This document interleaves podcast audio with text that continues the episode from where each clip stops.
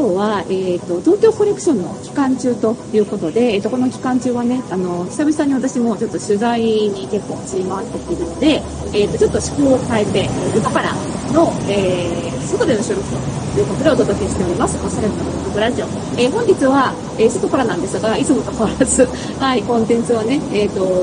ご質問マシュマロにいただいたご質問についてちょっと回答していきたいと思います。それでは早速読んでいきたいと思います、えー、こんばんは。いつも楽しく聞いています。この秋冬のトレンドについて教えていただきたいです。また、私は流行っている服や話題になっている着こなしをすることが苦手です。流行っている服を買うのが嫌なのではなくって、いつもタイミングが遅れてしまいます。久野さんが YouTube で紹介されていたユニクロの A ラインワンピースも発売前から可愛いなと思っていて、出始めて SNS で見て、やっぱり可愛いと思いつつ、平日は仕事用の服、休日は自転車に乗るためワンピースを着る機会が少ないし、と返しぶり。でも値下げされたら買おうかな、とチェックし続け、久野さんの YouTube を見てやっと買いました。結果、早く買ってもっとたくさん着ればよかったと思っています。このような感じで服そのものでも着こなし方でもいいなと思っているのにすぐに流行に乗れず値下げするまで待つ季節が変わる頃に買って着る機会が少なく来年になったら好みや環境が変わっているかも。定価で買って着る機会着る回数が多い方が良かったのではと繰り返しています繰り返しているなら買えばいいだけだと思いますがそこまでファッションにお金をかけることもできず悩んでいます。仕事用の服や何か目的があって買うことは必要と思った時に定価で買うことに情報はありません。服装心理学では合理性が高いという診断でした。必ず必要な服。ベーシックな服以外を買う時のアドバイスがあったら教えていただきたいですということでね、はい、ご質問ありがとうございます。ということで、今日はこの質問者さんの回答の中で、特に、えーと、トレンドについてというよりは、この流行ってる服を買うのが苦手、ついついあの悩んで買いそびれてしまって遅くなってしまうっていう方をね、ちょっとメインに回答していきたいと思います。ということで、本日で532回目の配信でございます。この番組ではあなたに巻きつくファッションへの思い込み、イコールおしゃれの呪いをバッサバサ届いていきます。服装心理学をベースにおしゃれをもっと楽しみ、自分を変えるコツをお届けしています。お相手はパーソナルスタイリストで、公認心理師の久野里沙です。本日もよろしくお願いいたします。さあ、外での収録ということで、ちょっと YouTube でも、あの、ラジオをね、同時配信するようになってから初めての、えー、外での収録を試みということで、えー、まあ、このご時世なのですと、マスクをしながらの、えー、配信になりますので、ちょっとこえづらいからどうかな、一応ね、マイクつけてるんでどうかなと思うんですけどね、もし、あの、聞こえづらかったりしたらね、あの、またコメント欄で、もしくはマシュマロで教えていただければと思いますけれども、さあ、えっ、ー、と、ちょっとね、あのこんなシチュエーションですが、いつも通り質問に回答していきたいと思います。えっ、ー、とね、トレンドについて、今年の秋冬のトレンドについては、あの、今月のね、えっ、ー、と、9月の9日だったかな、にやる、あの、月1回ね、行う服装心理ラボの、えー、ライブ配信で解説しますので、気になる方はそちらを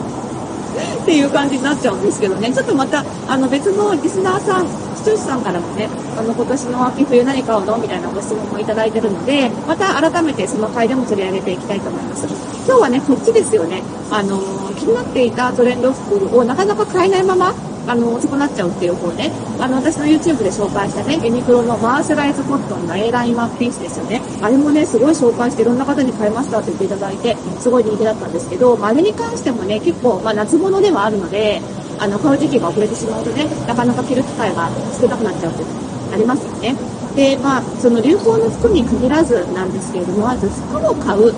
で、服を買う行為に限らず、その何かを決める。決断するっていう行為ってエネルギーがいるんですよ。で、その決断する、決める行為にかけるエネルギー、必要なエネルギーはもちろん個人差があるんですが、誰でも多かれ少なかれ、えー、エネルギーがいる。まあ、こういうの決断コストって言ったりしますけど、なんで疲れることなんですよ、根本的に。で、人間生物としてエネルギーは温存しておきたいっていう本能があるので、えー、疲れることは基本的にやりたくないっていうわけですね。で、なので、まあ、よくこういう話をするときに例に挙げるのが、あの、スティーブ・ジョブズが、いつも同じ服を着てましたよね。あの、お元気だった頃ね、活躍されてる頃は、上が黒のタートルネックのニットで、下がジーンズ、で、足元がニューバランスのスニーカーでしたが、あれ一着一セットしか持ってなかったわけでは決してなくて、彼はあの服、同じものをずらっとクローゼットの中に入れていて、着てたとこれは何を意味してるかっていうと、彼はその決断コストを削減していたと言われてますね。毎朝服を選んだり、えー、季節が変わったら新しい服何かをっていう決めるような手間を省いていたというふうに言われていますので、あまあ、服を選ぶ、服を決める行為っていうのは、服を買う行為も含めて、やっぱりその決断コストがかかってきて疲れてしまうものだと。いうところがあります。なので、あの、私のパーソナルスタイリングを受けてくださって、シーズンごとに買い物動向を受けてくださる方も、その、決断コストがいらない、自分で服を決めなくていいっていうところを、やっぱりメリットとしてあげる方が多いっていうところは、その、決断するっていう、いうことを、いうエネルギーを、他の仕事とかに振り向けていきたいっていうことで使われてる方も多いぐらいなんですよね。で、でこの質問者さんがその目的買いと言われるようなこれは絶対仕事で使うからとかそういうふうだったら買えるっていうのはその悩んで決めるっていう必要がないわけです買わなきゃいけないって決まりきってることなので自分で買うって決断をするまでもない。だからスムーズに行動に移せるわけですよ悩む必要がないんですね。はいなんですけどもやっぱりねあのえっ、ー、とごめんなさいね今。最後えっ、ー、とあの、買わなくていいものを買うっていうのは、その決めるっていう行為が必要なので、まあ、そこに悩んでしまうっていうところがあると思うんですね。なので、その、なんだろうな、必要性が薄いもの、その感情で、その決めなければいけない決断。あの、仕事の服だったら買わなければいけないので、自分の気持ちで決めるまでもなく理屈で必要だから買おうと決められますけれども、その好きなことをする好きな服を買う。そのある種必然性がないものを買うっていう決断に関しては非常に人は迷ってしまうし、えー、なかなか決断できないっていう人は多いわけです。で、じゃあそのね、それでも決めなきゃいけないし、決めればよかったって後から悩むようであれば、その決断をじゃあどうしていくかと、どうしやすくするかっていうことになっていくわけですが、やっぱりこれはその生活の中で決断する機会を減らしていって、その決断にかかるエネルギーを温存していくっていう方法がないわけですよね。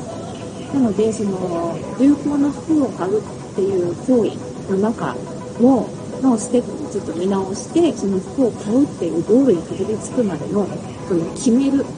ステップをできるだけ削減する。で、最後の買い物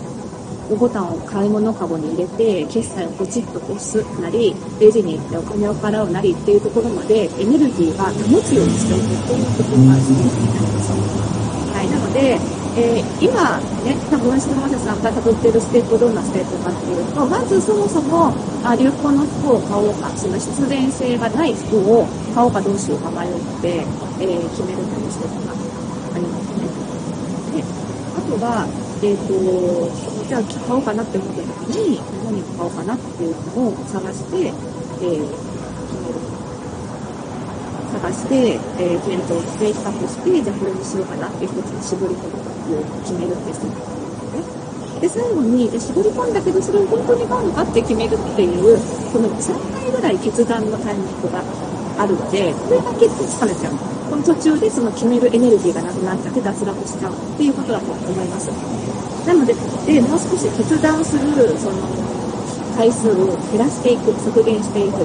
例えば、もうあらかじめ、えー、毎年、もしくは半年に1回、必然性のない流行の服を私は買うんだと決めてしまう。とかねあとは、えー、3ヶ月に1遍は絶対買う。で、買う月に決めるとか、えー、そういう感じで買うことをまず決めていく。あなたこのもんなんだっていうふうにする。そうすると買うかどうかっていう決断をする必要なくなるので、その分のエネルギーが削減できます。で、それを決めたら次に、その予算を決めておく。3ヶ月に1回、いくら分旅行の服を買うんだと。決めておくと、いくら買おうかなとか、値段を見てこれ買ってもいいのかなっていうふうに決めるエネルギーを削減できますよね。なので、有効な服を買って結果良かったって思うことが多いのであれば、もうあらかじめ何ヶ月に1回買うもんだと決めてしまう。そうすると、じゃあ最終的に何を買うんだっていうところの決断に回すエネルギーができてくるので、え買える、買うっていう、えステップまでたどり着けるようになるんだろうなというふうに思います。で、えっ、ー、と、あとはですね、えーと、あとは、えーと、もう一つの方法として、やっぱり今回ね、その私が紹介したユニクロのワンピースの結果買ってよかったなと思われたようであれば、買ってよかったっていうタイミングで、その良かったなっていう感情をぜひ、ぐーっと反数して味わってほしいんですよ。っていうのは、その服装心理診断って合理性が高いような、頭で考えて努力してるのは、あんまり感情を味わわないまま、すぐ、はい次、はい次って言ってしまうので、その、通行った時にも、成功してよかったっていう感情を味わわないので、それが成功体験にならない。ね。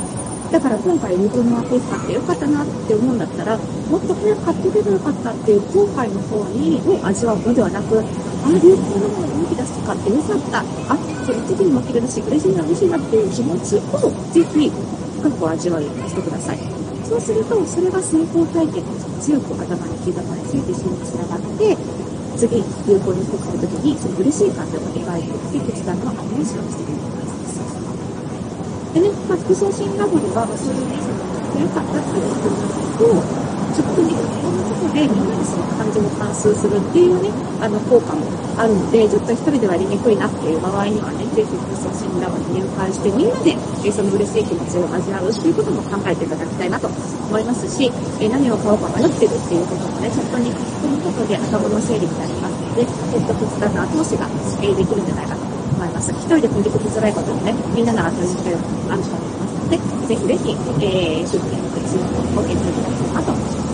ますということでね、まだまだ皆さんからのご質問お待ちしております。えー、番組概要欄にありますマシュマロからお寄せいただくか、YouTube でご覧くださるコメント欄から気軽にお寄せください。それでは次回の配信でお会いしましょう。おやすみなさい。